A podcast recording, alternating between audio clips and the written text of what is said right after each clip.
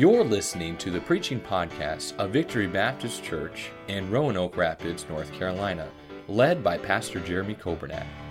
It is our desire that you will be helped by this Bible message.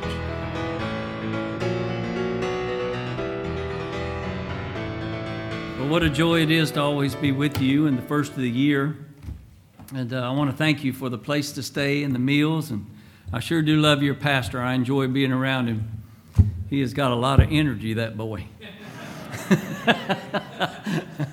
I'm sort of laid back, you know. But uh, it's, it's always a joy, again, to be with you. And thank you for your kindness to me. Uh, I want you to open your Bibles to uh, Matthew chapter seven, if you will. And here at the first of the year, you know, Paul said in the Bible to examine yourselves in the faith, to make sure that you know that you're a child of the living God. And as an evangelist, as I go around the country, a lot of times I see people saved that have been in the church for a long, long time. Uh, this past year, I've seen a lot of uh, uh, people over seventy years old trust Christ as their Savior. It's been an amazing, amazing thing. And uh, cause, uh, and I think I was telling somebody today, and my thoughts get jumbled up sometimes, but, you know, Judas looked like a Christian but was not one. And then Lot didn't look like a Christian, but he was one. And so we can't always tell. We can't always see the hearts of people. Only God can do that. So I just want to challenge you to make sure that you know the Lord. Because I think about this often, you know, as I go around and I get to meet people and I see faces. And uh, I think of one day, if if I get to heaven and I don't see you there, that's going to break my heart. Yeah. And um So I just want you to just think about this, and I'm not trying to make anybody doubt their salvation, uh, but I just want you to know that you know that you know that you know that you know that you're saved. God's given me that evangelistic heart, and so uh, we're going to talk about that tonight. And if you're here tonight, and you know that you know that you know that you know, would you say amen? Amen. Amen. Well, this is a song, the second song I wrote after I got saved. I was so thankful to be saved. I'm still thankful to be saved. And so this is the one that the Lord allowed me to write. Thank you, Lord, for giving me peace, for saving my soul. Thank you, Lord, for changing my life, for taking control. I will love you with all my heart, with all my soul, and with all my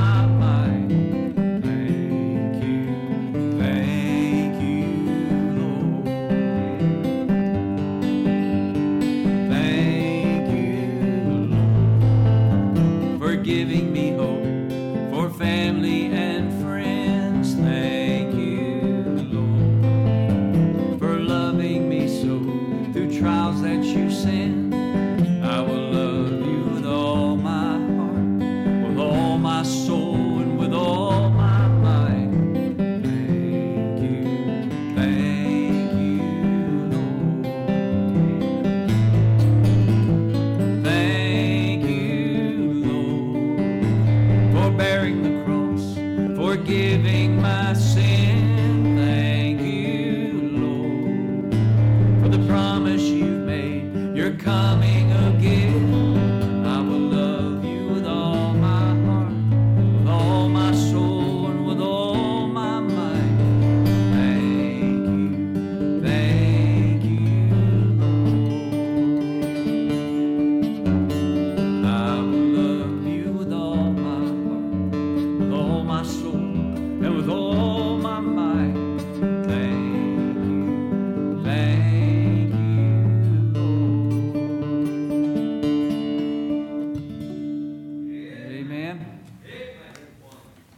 chapter seven, if you found that uh, in your Bibles.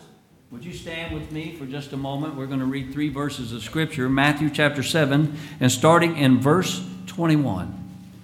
Starting in verse twenty-one, the Bible says, "Not everyone that saith unto me, Lord, Lord, shall enter into the kingdom of heaven, but he that doeth the will of my Father which is in heaven. Many will say to me in those days, Lord, Lord, have we not professed in thy name, and thy name have cast out devils, and in thy name done many wonderful works? And then will I profess unto them, I never knew you. Depart from me, ye that work iniquity." Well, let's pray. Father God in heaven, I pray that you'll bless the reading of your word and this simple message tonight that I've uh, believed that you put on my heart. And Lord, I know many of these people know you as Savior, but if there's someone here tonight and they're not in Christ, they know about Christ, but they're not in Christ. They're in church, but they're not in Christ. Lord, I pray that you'd speak to their heart so that they could become your child before it's eternally too late. In Jesus' name I pray. Amen. Matthew chapter seven here, the Bible's talking about in these three verses, witness and wonders and works. Professing, preaching, and punishment. In verse twenty-one, he's talking about eternal salvation. In verse twenty-two, he's talking about eternal situation. And then in verse twenty-three, eternal separation. And you can pretend to be a Christian all your life and die and go to hell. That's right. And you can fool your uh, family, you can fool your friends, but you cannot fool the Father. That's right. And He knows the very core of your heart. That's right. I heard a, a little joke one time about a, a parrot that could talk really good. And he was sitting out in front of this uh, pet store. And this man and his wife went into the pet store and looked around, didn't buy anything, whatever, and on their way out, that parrot looked at that man and he went, "Hey, mister." And the man said, "Are you talking to me?" And he went, "Yeah." He said, "You're ugly and your wife is too." He said, "I can't believe you said that to me." And he got so upset. And he went into the store and he said, your, your, your parrot out there just offended me and my wife, and I don't really appreciate that." And he said, "Really? What did he say?" He said, "Told him I was ugly and my wife was too." And he went, "Oh, I'll take care of this." So he walked out there and he grabbed that parrot. "Don't you ever talk to anybody like that. You hear me?" "Yes, sir." He walked back in the store and he said, "I am so sorry he did that. He will not do it again. I promise you that." So the man and his woman were leaving the store. And that little parrot went, "Hey, mister." He turned around and he went, "You know." Oh, you you act like you ain't ugly, but you ugly. I'm sorry. No. But acting is being a hypocrite. It means to pretend, to feign, a counterfeit, to decide to speak or act under a false part, an actor under an assumed part. In Job chapter eight and verse thirteen, the Bible says, "So are the paths of all that forget God, and the hypocrite's hope shall perish." Yeah. And in Job thirteen, sixteen, "For an hypocrite shall not come before him." Job twenty-seven, eight says, "For what is the hope of the hypocrite, though he hath gained, when God taketh away his soul?" Second Timothy three, five says, "Having a form of godliness, but denying the power thereof." Yeah.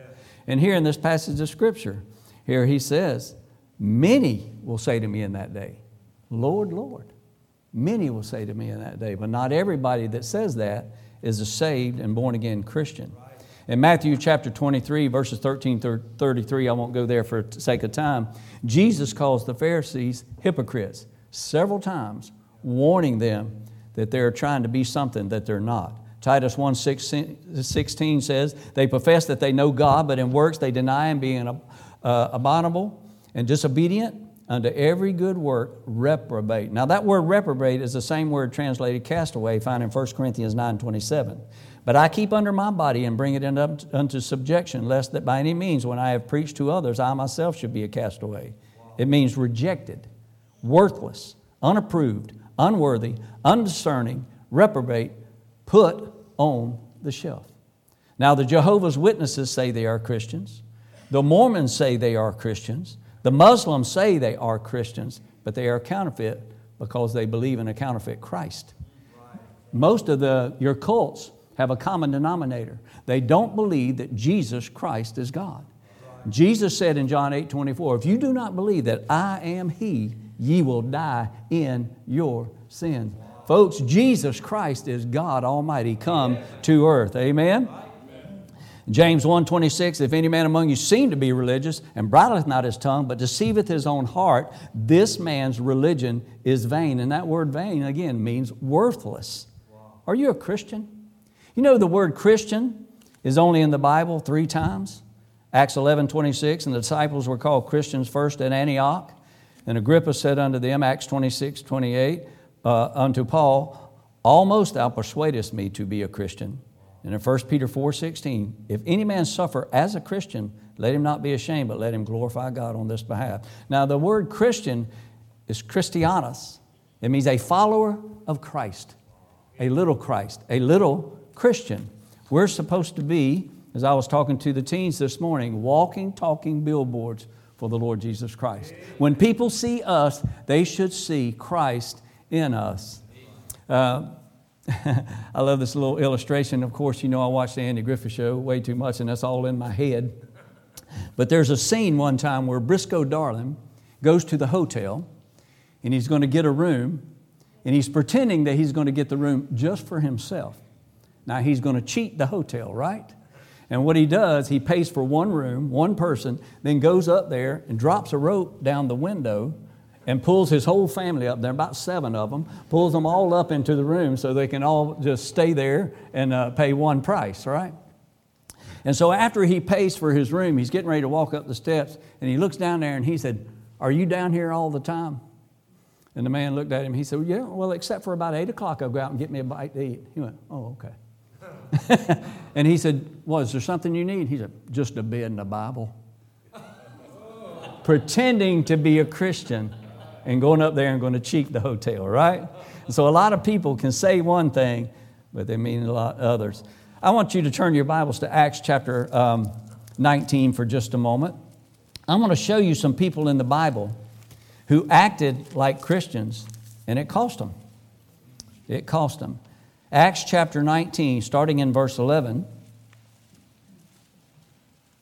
it says, "And God wrought special miracles by the hands of Paul, those that, so that from his body were brought unto the sick handkerchiefs or aprons, and the diseases departed from them, the evil spirits went out of them.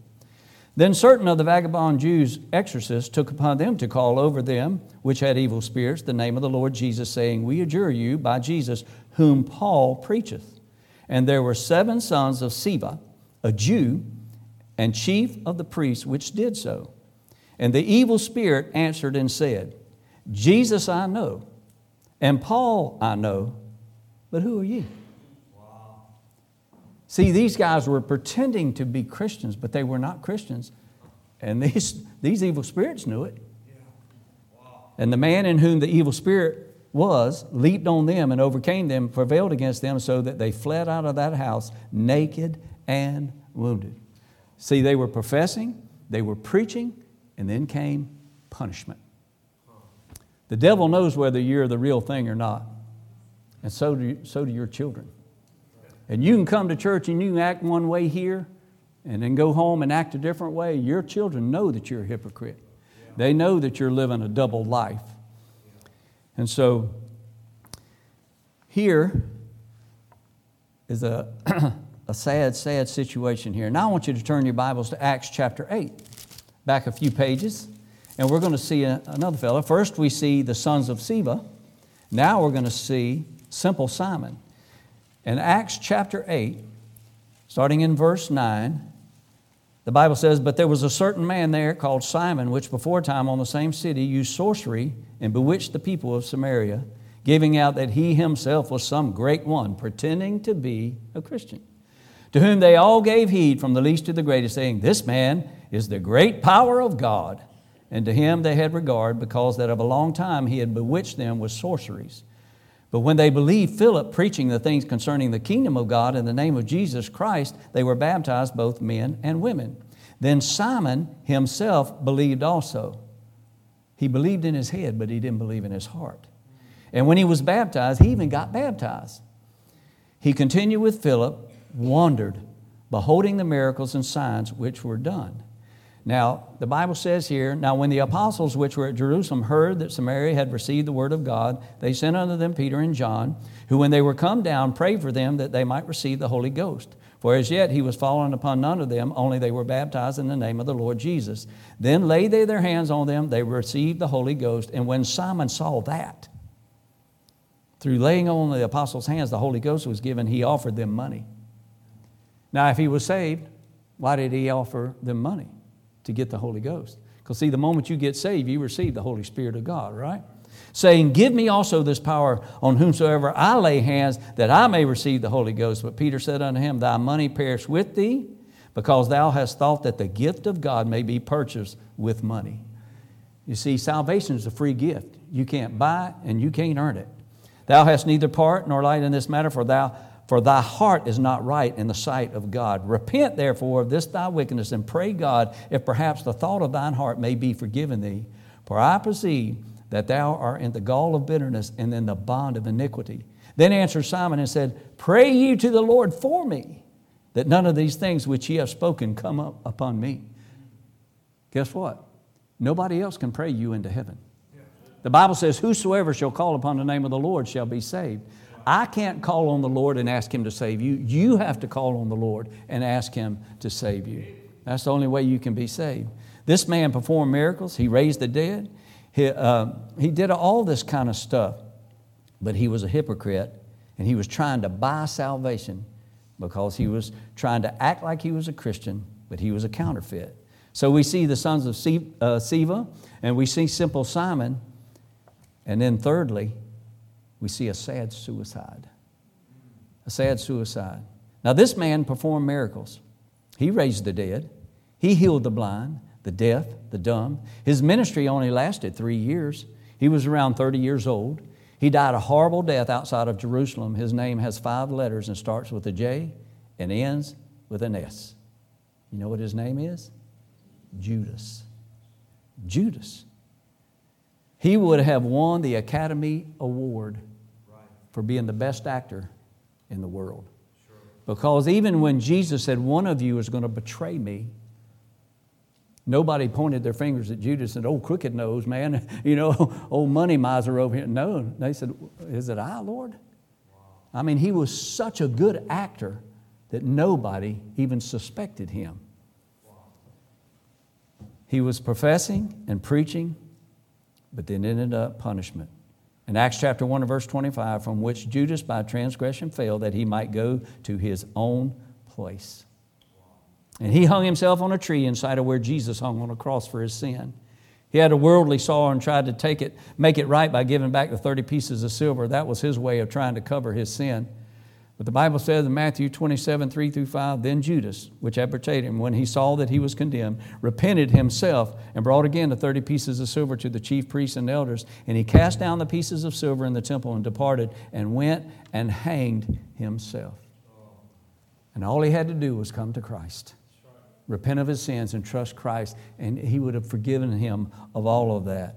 But he tried to do it on his own because he was a counterfeit Christian. He was just acting.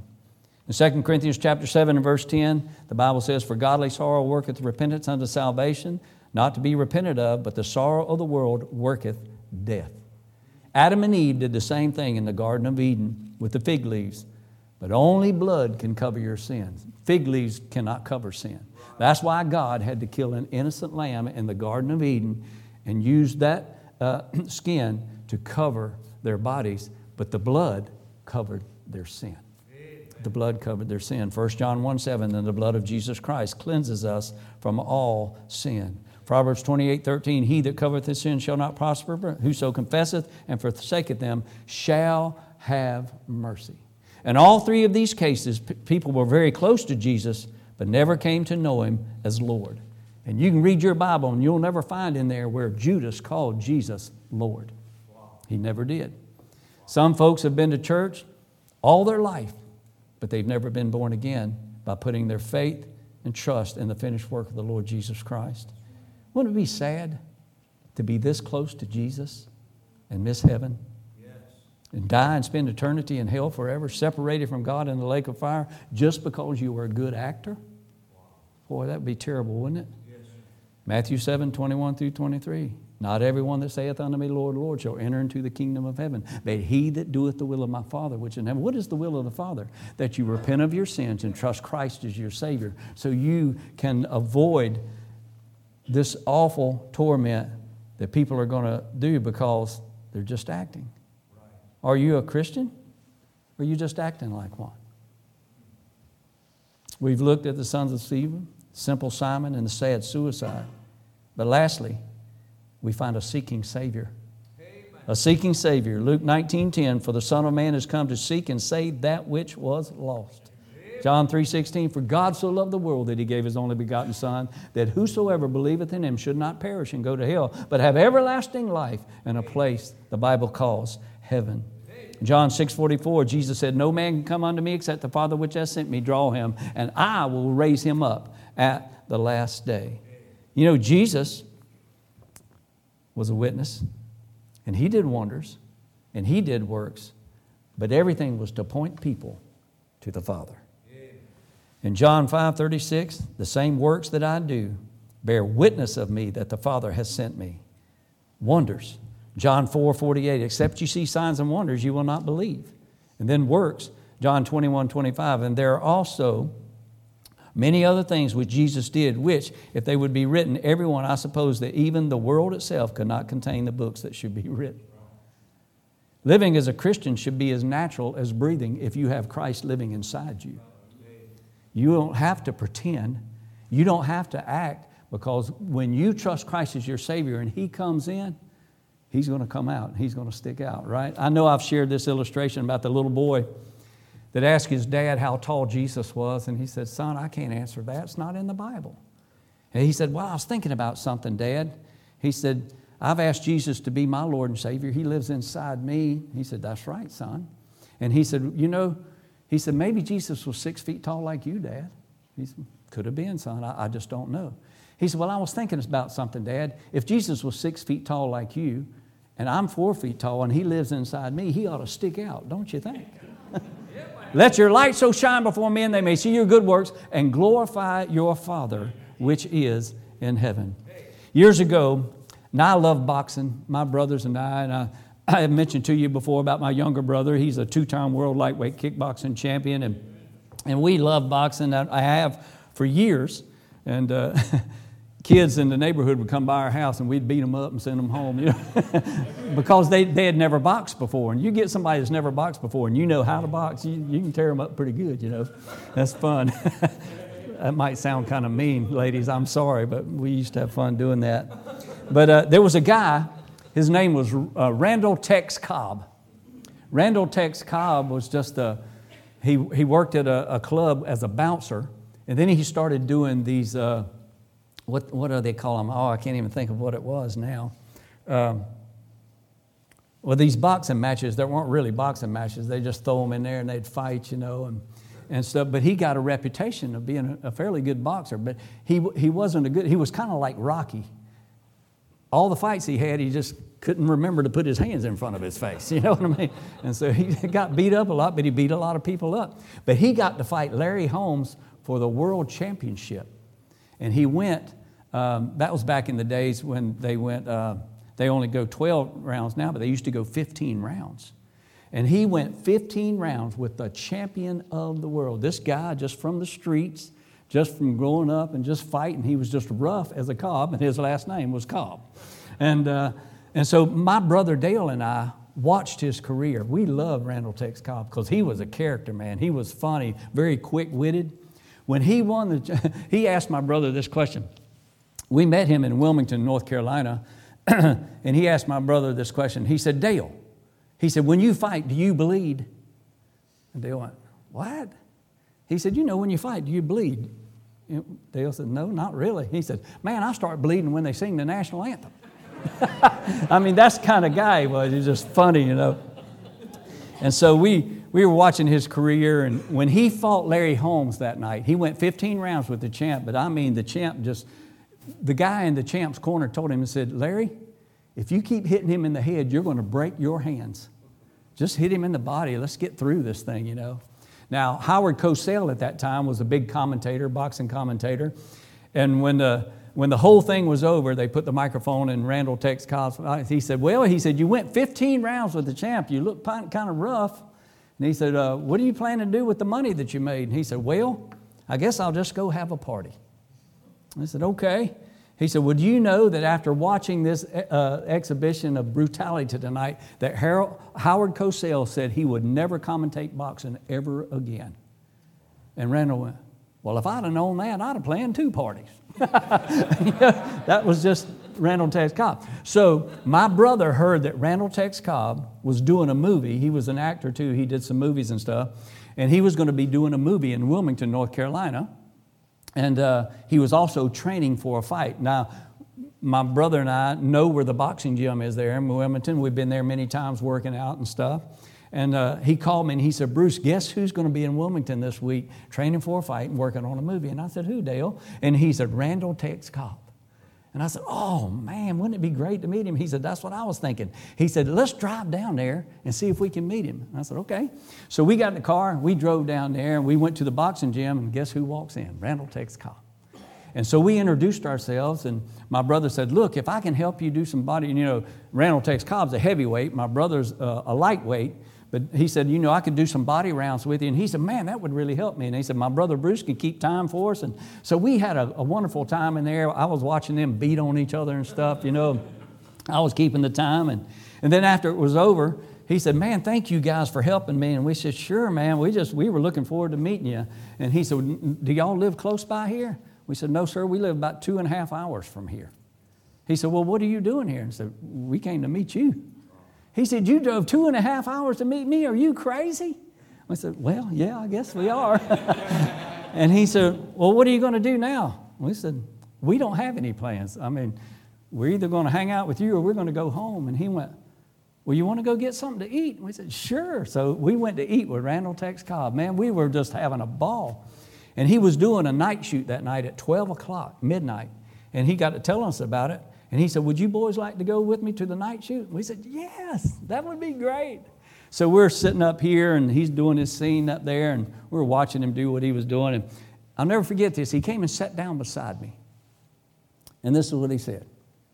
He said, "Bruce," he said, "you know, growing up as a kid," he said, "I lied to my mom, I lied to my dad and other people." He said, "So it's really not hard for me to lie to a camera." Wow. He said, "Acting is just lying. And if you're acting like a Christian, you're lying to yourself." And again, you can fool your friends, you can fool your family, but you can't fool the Father because He knows your heart. Are you a Christian, or are you just acting like one? Thank you for listening to the preaching podcast of Victory Baptist Church in Roanoke Rapids, North Carolina, led by Pastor Jeremy Kobernak. For more information about our ministry, please visit our website at v b c r r dot org. May God bless you as you serve Him this week.